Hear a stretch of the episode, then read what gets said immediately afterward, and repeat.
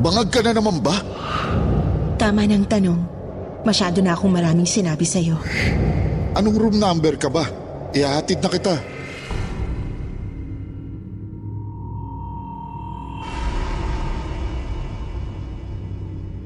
Alamin at pakinggan ang mga totoong kwento at salaysay sa likod ng mga misteryosong pagpatay at nakakamanghang pangyayari sa mga krimen na naganap sa iba't ibang sulok ng mundo. Takip Silim. True Mystery Stories. Ikikwento sa inyo ng inyong lingkod, Jupiter Torres. Jupiter Torres. Bisitahin ang aming channel sa YouTube. Takip Silim. True Mystery Stories. Mag-subscribe at i-click ang notification bell para updated kayo sa mga bagong uploads ng Takip Silim True Mystery Stories.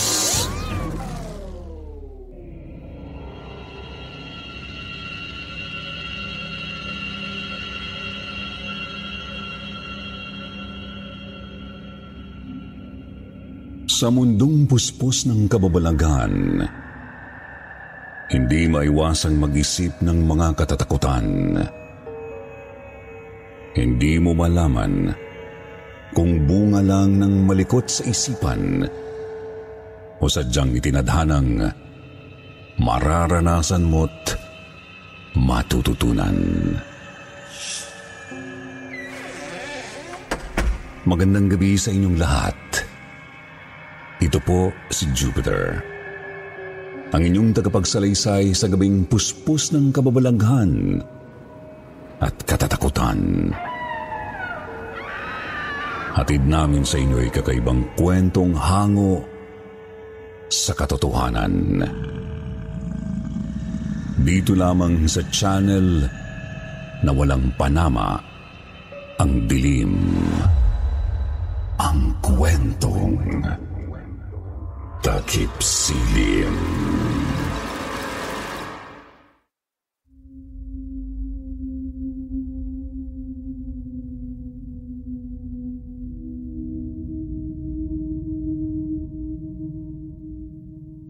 Magandang gabi po sa inyo, Sir Wilmore. At sa lahat ng mga nakikinig ngayon sa programa ninyong Kwentong Takip Silim dito sa YouTube. Sa lahat ng mga katropa kong taga Kuyapo at Pangasinan, kumusta kayo dyan mga pare? Binabati ko rin ang mga kaibigan kong OFW na mga fans din ng channel na ito. Itago niyo na lamang po ako sa pangalang Ali. 65 anyos. Sumusulat po mula sa Nueva Ecija.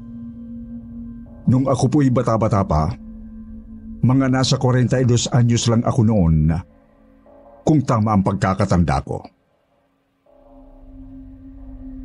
Ako po ay ipinasok ng chewing ko bilang karelyebo niya sa pagiging boy sa isang ampunan. Sa isang lugar malapit sa Sorsogon. Bukod sa pagiging boy, ay kailangan ko rin maging hardinero sa umaga habang binabantayan ko ang mga bata sa bakuran at palaruan. Kumbaga, all in one ang trabaho ko doon katulong na, sikyo pa. Eh hindi na rin po ako tumanggi sa trabaho ngayon. Dahil malaki-laki naman ang bayad sa akin. 550 pesos a day. Eh noon po kasi, malaki na ang halagang yon para sa isang utusang tulad ko. Unang araw pa lang ay nagustuhan ko na ang trabaho ko doon dahil mahilig din naman ako sa mga bata. Dahil doon, hindi lang nila ako naging sikyo, naging kalaro din nila ako.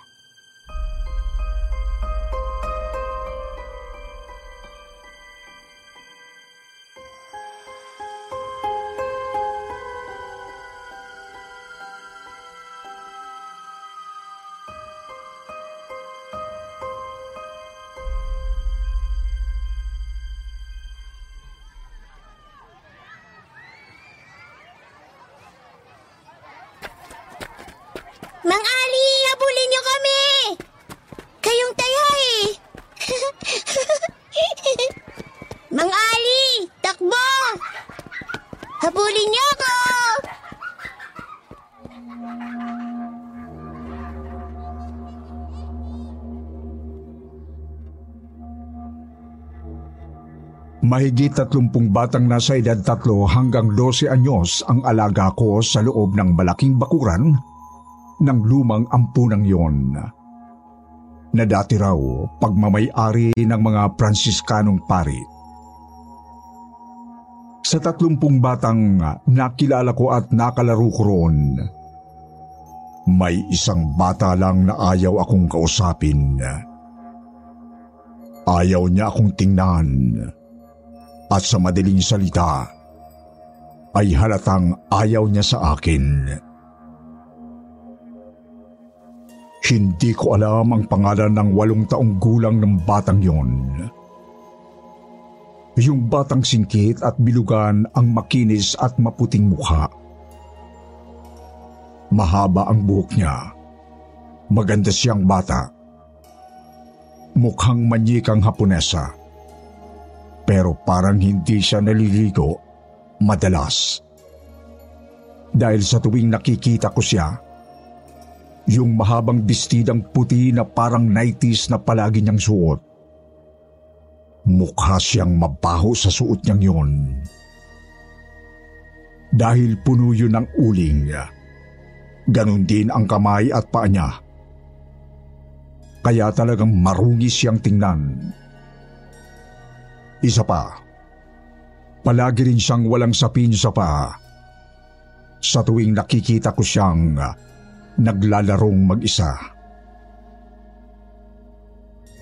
Ang ipinagtataka ko noon ay kung bakit sa tuwing gabi ko lang siya nakikita.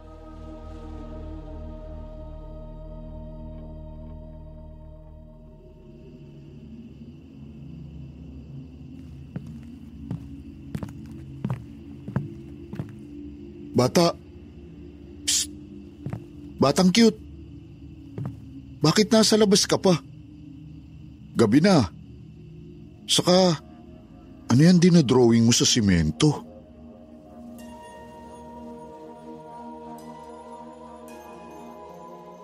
Hindi ako pinansin ng bata. Ni hindi niya ako nilingon. Basta patuloy pa rin siya sa pagguhit ng mga parisukat sa sahig gamit ang makapal na uling. Kaya siguro palaging marumi ang mga kamay at mukha niya. Dahil yun pala ang ginagawa niyang panulat sa semento kapag naglalaro siya ng piko. Pagkatapos niyang mag-drawing, kumuha na siya ng pamatong niyang balat ng saging mula sa basurahan. Pero hindi naman siya agad naglaro.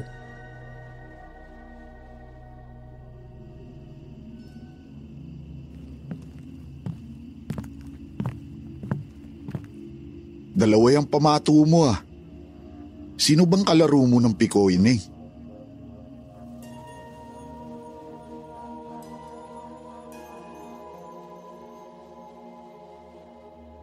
Hindi niya pa rin ako tiningnan. Umupo lang siya sa baitang ng hagdanan pakyat sa main entrance ng ampunan at tumanaw-tanaw sa paligid na parang may hinihintay. Matagal ko siyang pinagmastan doon. Binantayan ko lang siya dahil ayaw niya rin naman akong kausapin. Iniisip kong baka sinita ko siya at pinapasok sa loob, bigla siyang matakot sa akin. Pero maya-maya, parang bigla na lang siyang nataranta ng matanawan niya ang malaking orasan na nakasabit sa itaas ng altar sa harapan ng ampunan.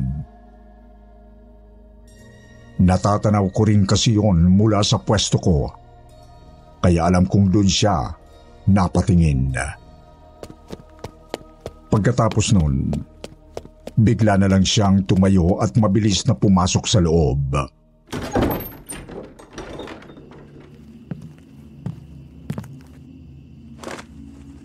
Ala, alauna na pala ng madaling araw.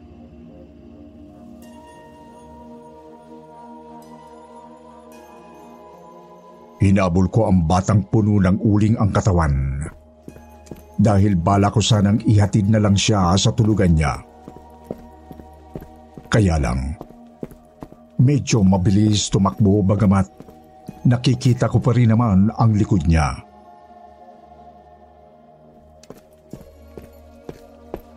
Ning! Anong room number ka ba? Ihahatid na kita.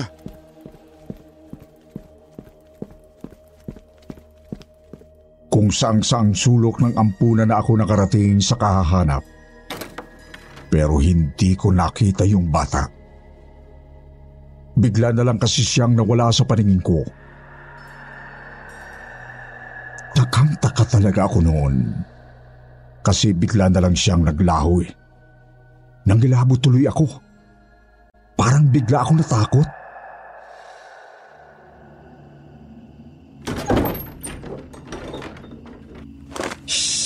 Mang Ali, natutulog na kami eh. Huwag nga kayong maingay. Mang Ali, doon kayo. Pambabae lang dito.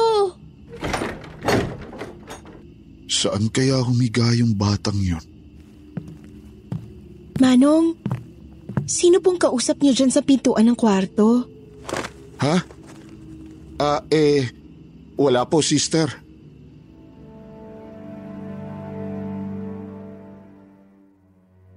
Natameme ako sa ganda ng nakasalubong kong madring may nunal sa kanang mata. Sobrang ganda niya, Sir Wilmore. Halos hindi ko nga maiali sa tingin ko sa kanya. Dahil mukha siyang anghel.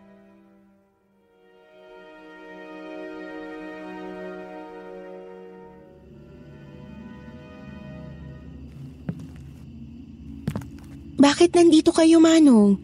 Hindi ba dapat doon ka nagbabantay sa may tarangkahan? Kayo po yung bagong bantay, hindi ba? Ako nga po, ma'am. Eh, este, sister. Sige po, babalik na po ako sa pwesto ko. Sandali lang, Manong. Po? Ano po yon sister? Sa inyo po ba tong uling na ito? Hindi po, sister. Ang totoo, hawak po yan kanina nung isang bata kaya ako nandito. Hinabol ko po siya dahil bala ko sanang ihatid sa kwarto nila. Gabi na ho kasi tapos nakita ko naglalaro pa siya sa labas. Baka kilala niyo po siya, sister. Siya po yung batang nakaputi, yung puro uling ang... Natutulog ng mga bata, huwag ka nang maingay. Magpapahinga na rin ako, Manong. Kaya bumalik na kayo doon sa pagbabantay sa tarangkahan.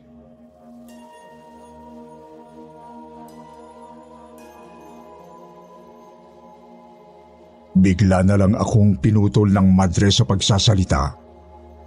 Kaya napakamot na lang ako sa ulo. Eh wala naman akong magagawa kaya sumunod na lang ako. Pero, nung sumunod na araw, hindi ko na naman nakita yung batang marungis. Hindi na naman siya nakipaglaro sa ibang mga bata sa ampunan. Araw-araw na ganon. Talagang tuwing hating gabi ko lang siya nakikitang gumuguhit ng piko sa bakuran.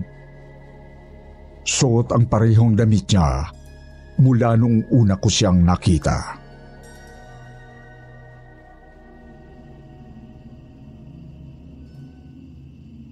Guhit ka ng guhit. Hindi naman dumarating yung kalaro mo.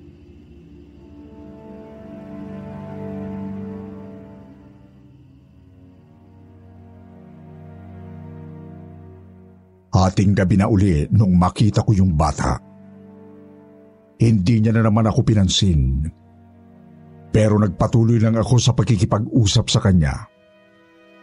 Baka kasi sakaling kausapin niya na rin ako.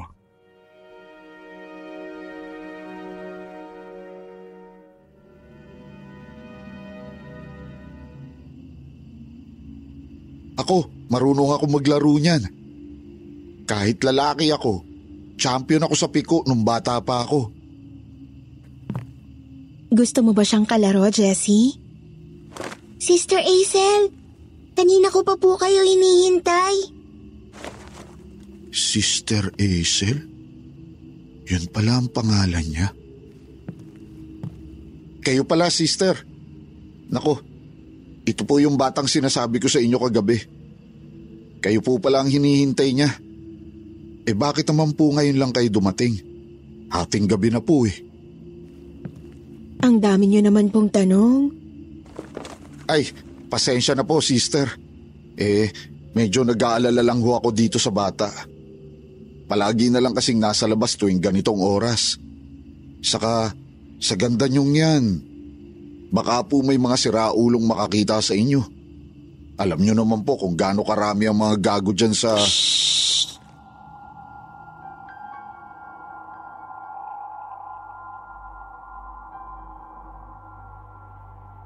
Marahang lumapit si Sister Hazel.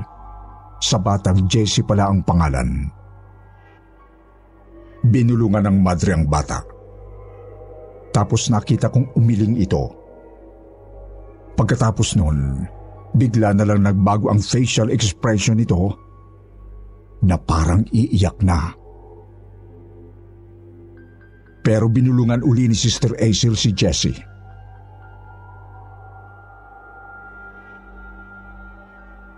Sister, kayo na nga lang po ang kalaro ko dito. Bakit ayaw niyo pa makipagbiko sa akin? Gabi na. Jessie, oras na para matulog. Ayoko pong matulog, sister. Baka po kasi tabihan na naman nila ako sa higaan ko eh. Bakit? Sino bang tumatabi sa iyo sa pagtulog mo, Jessie? Ah, ano po? Y- yung mga pinsan ko po. Pinsan? May mga pinsan ka dito? Jessie, pumasok ka na sa loob. Hindi mo kailangan pagkatiwalaan lahat ng kumakausap sa'yo. Bakit nyo naman sinabi yan sa bata, sister? Nagtatanong lang naman po ako eh.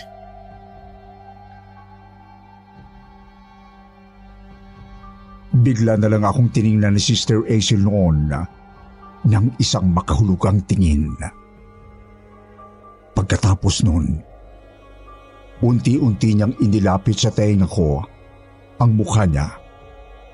Saka siya bumulong.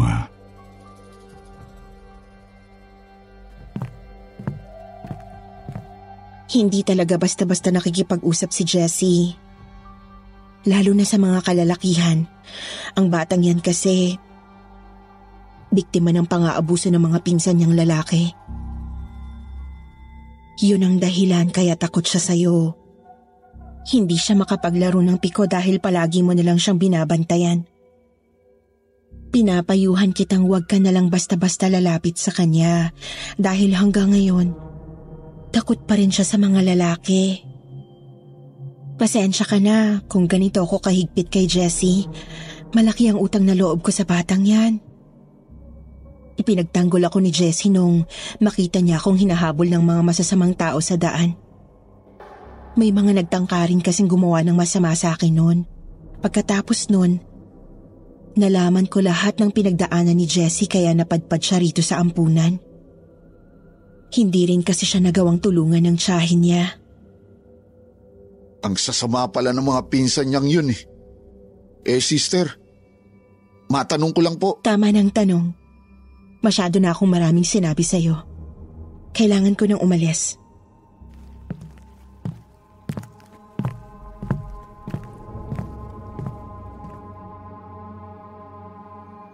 Lumipas pa ang ilang gabi sa pagbabantay ko sa bahay ampunan. At napansin kong hindi na lumalabas sa bakuran si Jessie. Para maglaro ng piko kapag hating gabi. Hindi ko na rin nakikita pang pumapasok sa tarangkahan si sister kapag madaling araw. Hanggang sa isang araw. Alas dos ng madaling araw noon. Naisipan kong magronda sa loob ng ampunan para tingnan kung wala na bang mga batang nasa labas ng tulugan nila. Madilim ang bahay ampunan kapag tulog na ang lahat. At ako na lang ang gising Kaya ginamit ko na lang ang luma kong cellphone bilang flashlight. Sa pagruronda ko, ay nadaanan ko ang isang pribadong kwarto. Ito yung dormitoryo ng mga dating naglilingkod na mga madre na ginawa ng bodega ngayon. Sa labas pa lang, narinig ko nang may nagsasalita. Nabusesan ko si Sister Acil yun at parang may kausap siya.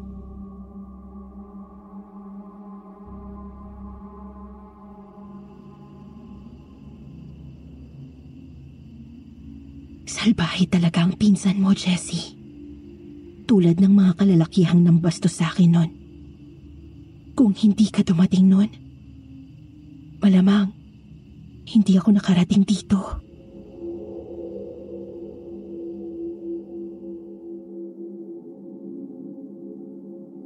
Marahang kong binuksan ang pintuan ng pribadong kwartong yon. Pero halos tumigil ang hininga ko nang makita kong may mga kung anong imahe nakapaligid noon kay Jessie. Mga dugo ang imahe na nakasuot ng pangmadre na humihima sa mahabang buhok ng bata.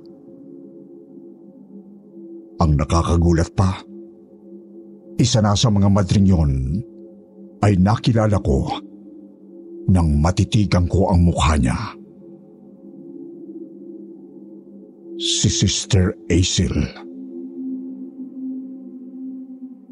Lumuluha ng dugo habang kausap si Jessie. Duguan ang kanyang buong katawan at ganun din ang itsura ng iba pang madring kasama niya. Nakakatakot sila. Kaya hindi ko na napigilan pang mahigit ang hininga ko noon. Napalingon sa direksyon ko si Jessie. Head over to Hulu this March, where our new shows and movies will keep you streaming all month long. Catch the acclaimed movie All of Us Strangers, starring Paul Mescal and Andrew Scott. Stream the new Hulu original limited series We Were the Lucky Ones with Joey King and Logan Lerman. And don't forget about Grey's Anatomy. Every Grey's episode ever is now streaming on Hulu. So, what are you waiting for? Go stream something new on Hulu. If you thought the only way to get a more defined jawline with natural looking results was through surgery, think again. Juvederm Volux XC is a non surgical injectable gel filler that improves moderate to severe loss of jawline definition and can help you achieve natural looking results with little downtime. Even better, this improved definition lasts up to one year with optimal treatment. No maintenance required. Improve jawline definition for a smooth, sculpted look with Juvederm Volux XC. For important safety information and to find a licensed specialist, visit juvederm.com. That's J U V E D E R M.com. Not for people with severe allergic reactions, allergies to lidocaine, or the proteins used in Juvederm. Common side effects include injection site redness, swelling, pain, tenderness, firmness, lumps, bumps, bruising, discoloration, or itching. There's a risk of unintentional injection into a blood vessel, which can cause vision abnormalities, blindness, stroke, temporary scabs, or scarring. Talk to a licensed specialist to find out if it's right for you. Nang lumikha ng tunog ang ginawa ko, at nakita niya akong nakasilip sa pintuan.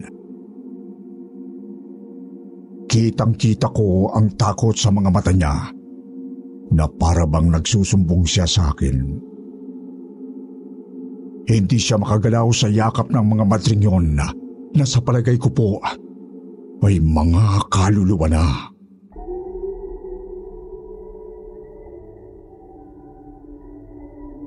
Pero wala na pala akong hininga nang dalhin mo ko dito. Jessie, akala ko may pag-asa pa pagkatapos ng ginawa nila sa akin.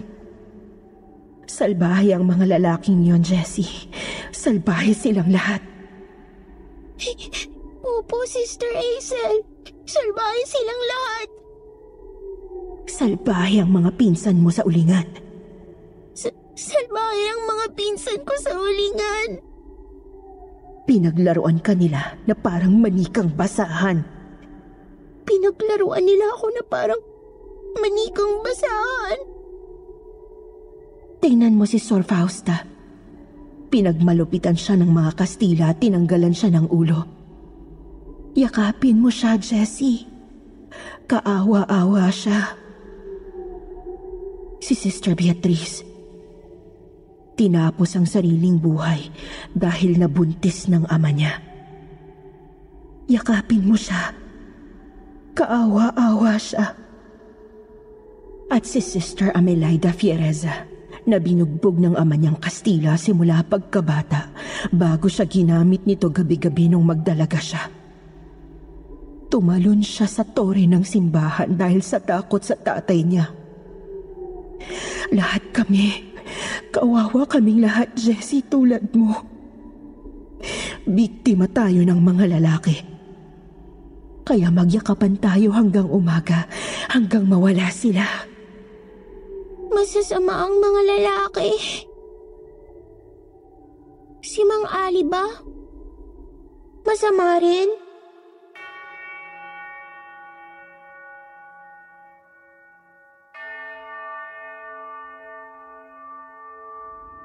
Bigla na lang nabaling sa akin ang atensyon ng mga duguang madring kausap ni Jessie.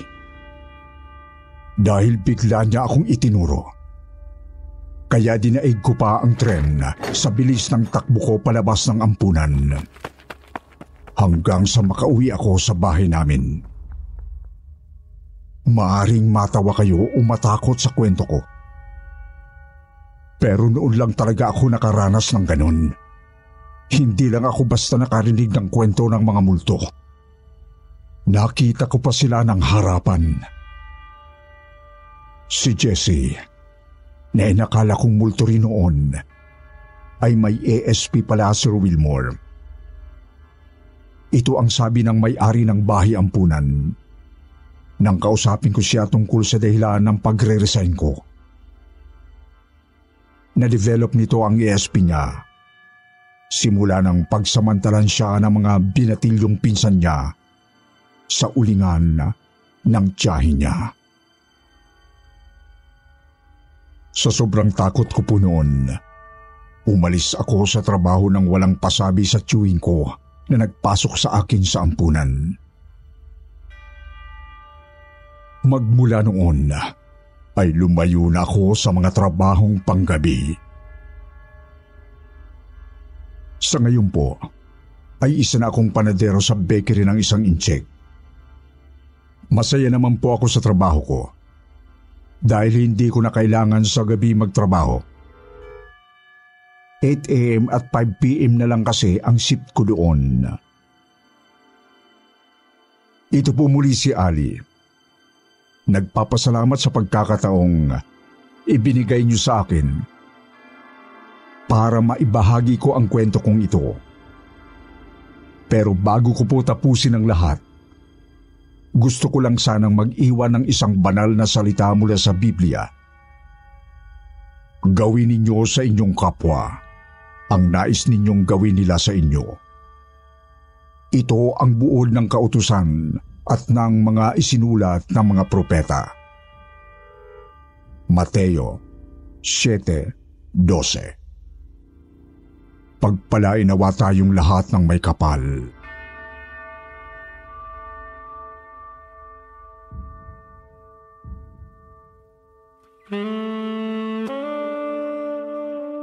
Kailangan pa bang introduction? Di na siguro. Bati na lang ako. Magandang gabi po sa inyo, Sir Wilmore. At sa lahat ng mga nakikinig ngayon sa programa ninyong Kwentong Takip Silim. Ayoko talaga sanang sumulat eh. Kaso itong tropa kong si Silvia, pinipilit akong magkwento dito. Anyway, ako nga pala si Rosa. Dati akong bayarang babae. Dahil tuwing gabi ako mabenta. Lulong din ako sa pinagbabawal na gamot dahil yun ang dahilan ko para makasurvive. Nung 80s pa itong kwento ko ha? Dati pa to. Nagbago na ako ngayon. Malinis na ako. Nakakatuwa ang buhay ko ano. Marami akong racket nung bata ako. Siyempre, 20 anyos lang. Sariwa pa eh. Mabinta ko sa Laloma. Doon nagbubuking dati nung 80s eh. Nakakahiya man aminin pero doon ako unang na alam niyo na nang una kong naging syota ang pinsang kong si Maning. Pero wala na yon. Matagal nang patay si Maning. Simula nang mawala siya, nagsimula na rin kami ng kaibigan ko si Silvia na bumukadkad Nung una bilang dancer lang muna sa ermita. Tapos nagbanta-banta kami sa Cowboy Grill hanggang sa naging prosti kami sa Malate. Pasensya na kung medyo magulo. Hindi talaga ako sanay magkwento ng ganito eh.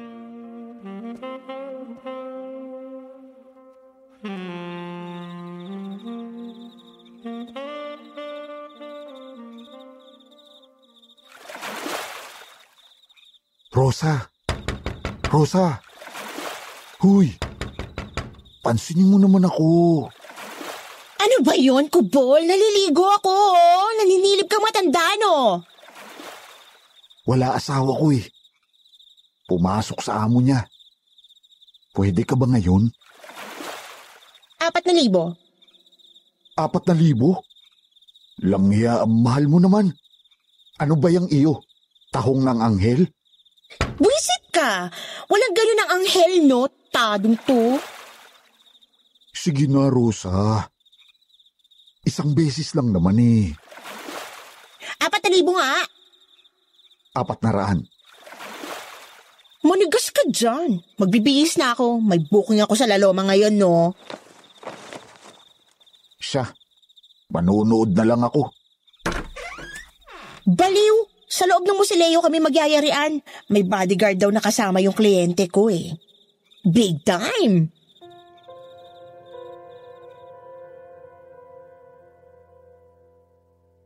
Pasensya na sa mga kabataan dyan, sa mga sensitive, sa mga religyosa.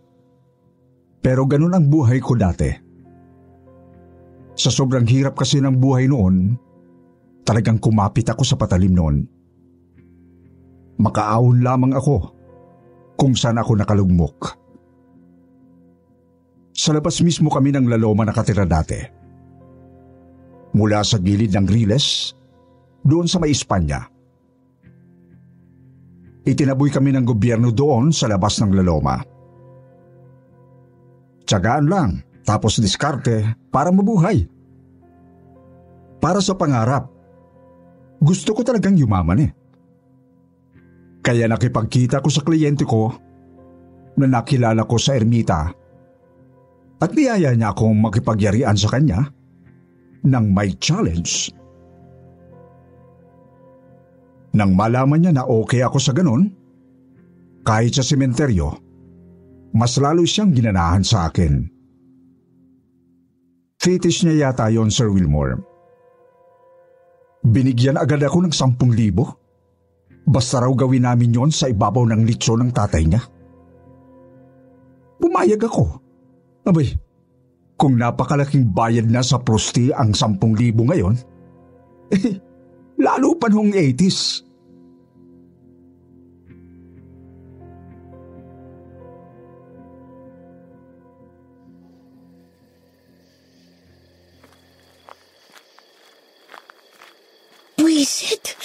Di na ako dapat nag-heels eh. Ang sikip pa nitong palda ko. Hindi ako makakatakbo nito pag nagkahulihan. Teka, sandali. Siya na ba yun?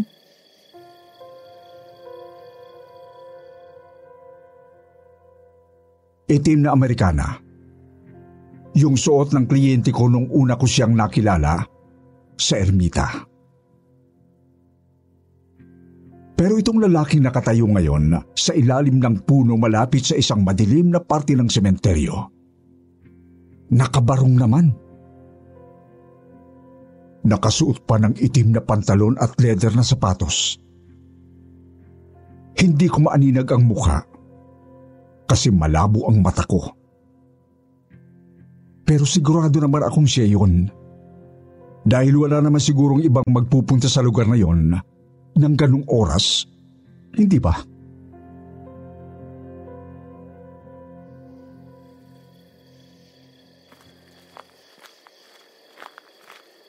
Si Frankie na yata yun. Kamukha eh. Frankie! Si Rosa to! Eto na ako. Game ka na ba? Alas 11 lang ng gabi ah. Usapan natin alas 12 pa, di ba? Hoy, Frankie!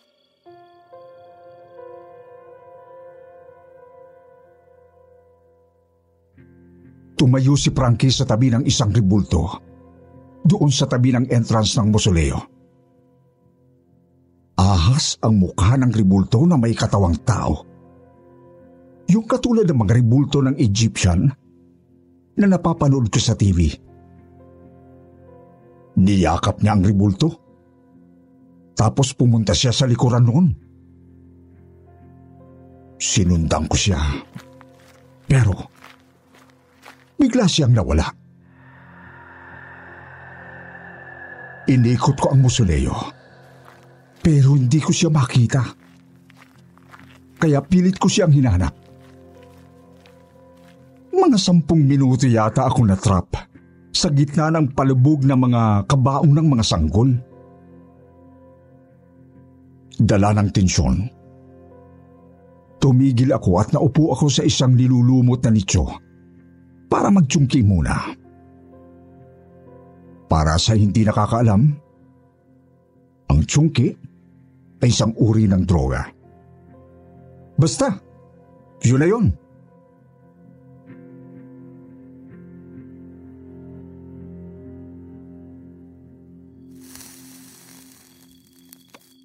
Chonky muna tayo, pampaalis ng malas.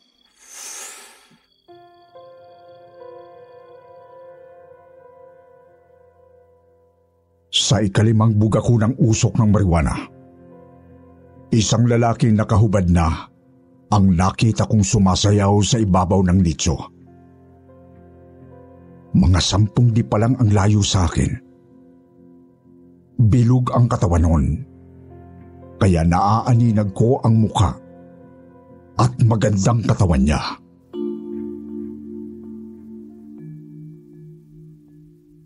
Shee! Si Frankie ba yun? Ang gwapo naman. May sampung libo na ako. Maanakan pa yata ako nitong gwapong to.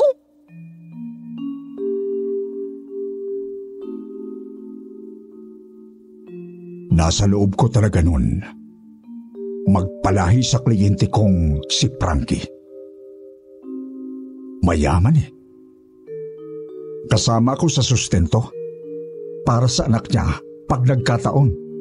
Hindi ba?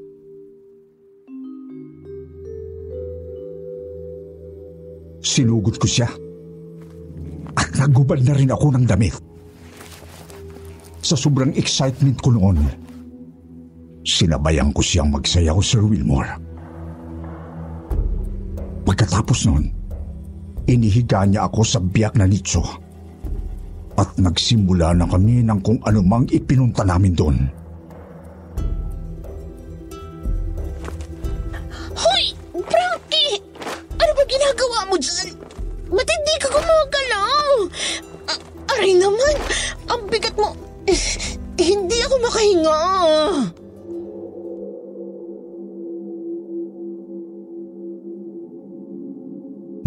Nagmistulang estatwa si Frankie sa ibabaw ko, Sir Wilmore. Hindi siya gumagalaw at napakabigat niya. Hindi ako makahinga dahil nadadaganan niya ako noon. Nang itulak ko siya, bigla na lang siyang napatiyaya sa tabi ko. At nasinagan ng liwanag ng buwan ang mukha niya. Doon ako biglang napasigaw. Kamukha niya yung ribuldong katabi ng nitso kanina. Gumalaw ang malaahas at mahaba niyang dila. Nakakatakot din ang mga mata niya. Dahil parang ahas din ang itsura noon. Dahil doon, hindi ko maiwasang padakuin ang paningin ko sa buong katawan ni Frankie. At lalo akong kinilabutan nang makita kong mukha talaga siyang ahas. Punong-puno rin siya ng kaliskis at ang lamig ng balat niya. Nagsisisigaw ako sa takot. Bitiwan mo ako! Ahas! Ahas ka! Isa kang halimaw hayop ka! Rosa!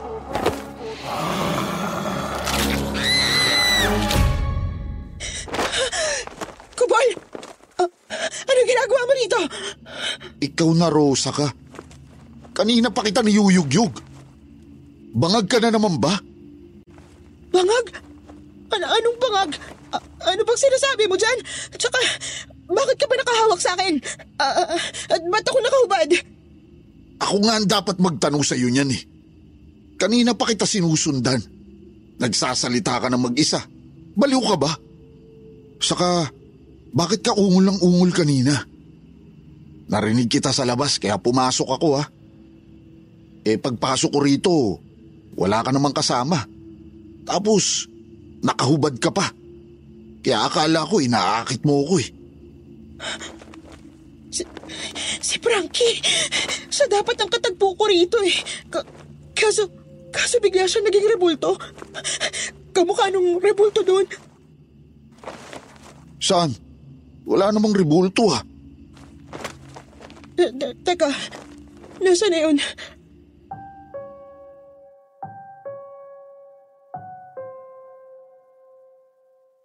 Bigla akong natakot. Nagbihis ako bigla at iika-ikang tumakbo pa uwi sa amin. Tinawag ko si Silvia at nakipag-inuman ako sa kanya. Kwenento ko ang lahat na nangyari.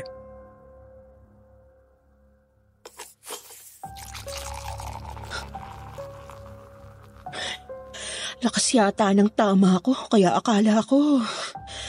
Ay, ewan. Epekto lang yata ng chonky yun eh.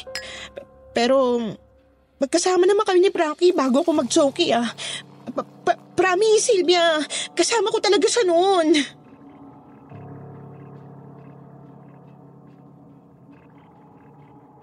Kaso, bigla na lang sumeryoso si Silvia at sinabi sa akin na imposibleng kasama ko raw si Frankie noon.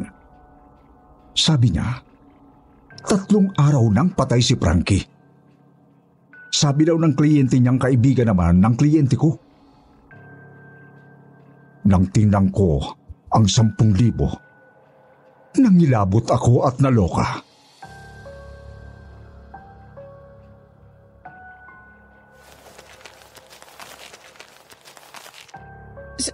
Silvia, yung, yung sampung libo? Ginupit-gupit na hugis pera pero yari sa dyaryo? Ano to?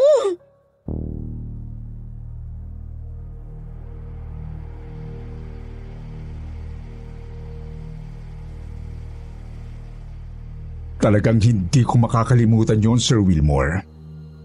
Sa sobrang takot ko nga noon, bigla akong nagbagong buhay nang wala sa oras eh. Natakot ako sa pinasok kong gulo. Kaya simula noon, ginawa ko na ang lahat para lang makaahon ako sa impyernong kinasasadlakan ko rito sa lupa. Sa legal na paraan. At ngayon, ay may-ari na ako ng isang maliit na spa dito sa Quezon City. Sana po ay makadalaw kayo minsan. Bago ko nga pala tapusin to, gusto ko muna kayong iwan ng powerful na kataga ni Lord. Huwag mong lapastanganin ang iyong anak na babae sa pamamagitan ng paggawa sa kanya ng isang patutot. Baka ang lupain ay mahulog sa prostitusyon at ang lupain ay mapuno ng kasamaan. Levitico 19.29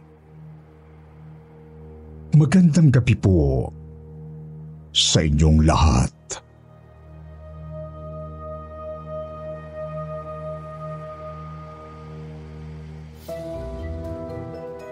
At ngayon naman lumako tayo sa paborito nating shoutout portion. Shoutout going out to Marie Chris Yape, Imelda Aviles, Jane Hoxon, Miss Alaina, Frigibert Kabiguin, James Boca, Poyans Amper, Rick Japik Amper, Lisa Balhon, Helen Galya, at ngayon mga kaibigan, magbabasa naman tayo ng pinakamagandang comment galing kay Mama ni Mikay at Dolores Gallevo. Sabi ni Mama ni Mikay, nakakaadik ang mga stories. Thank you kwentong takip silim team ah, for high caliber narration and voice acting. More stories please, tuning in from California. Sabi din ni Dolores Gallevo, ang ganda po ng mga kwento nyo. Lagi po ako nakikinig dito sa Qatar. Kapag pahinga po namin. At doon naman sa mga hindi nabanggit, sa susunod na lang po, huwag niyong kalimutan mag-reply sa ating shoutout box na nasa comment para ma-shoutout ang pangalan ninyo. Muli po, mula sa bumubuo ng kwentong takip silim at sityo bangungot. Ito ang inyong lingkod. Nagpapasalamat.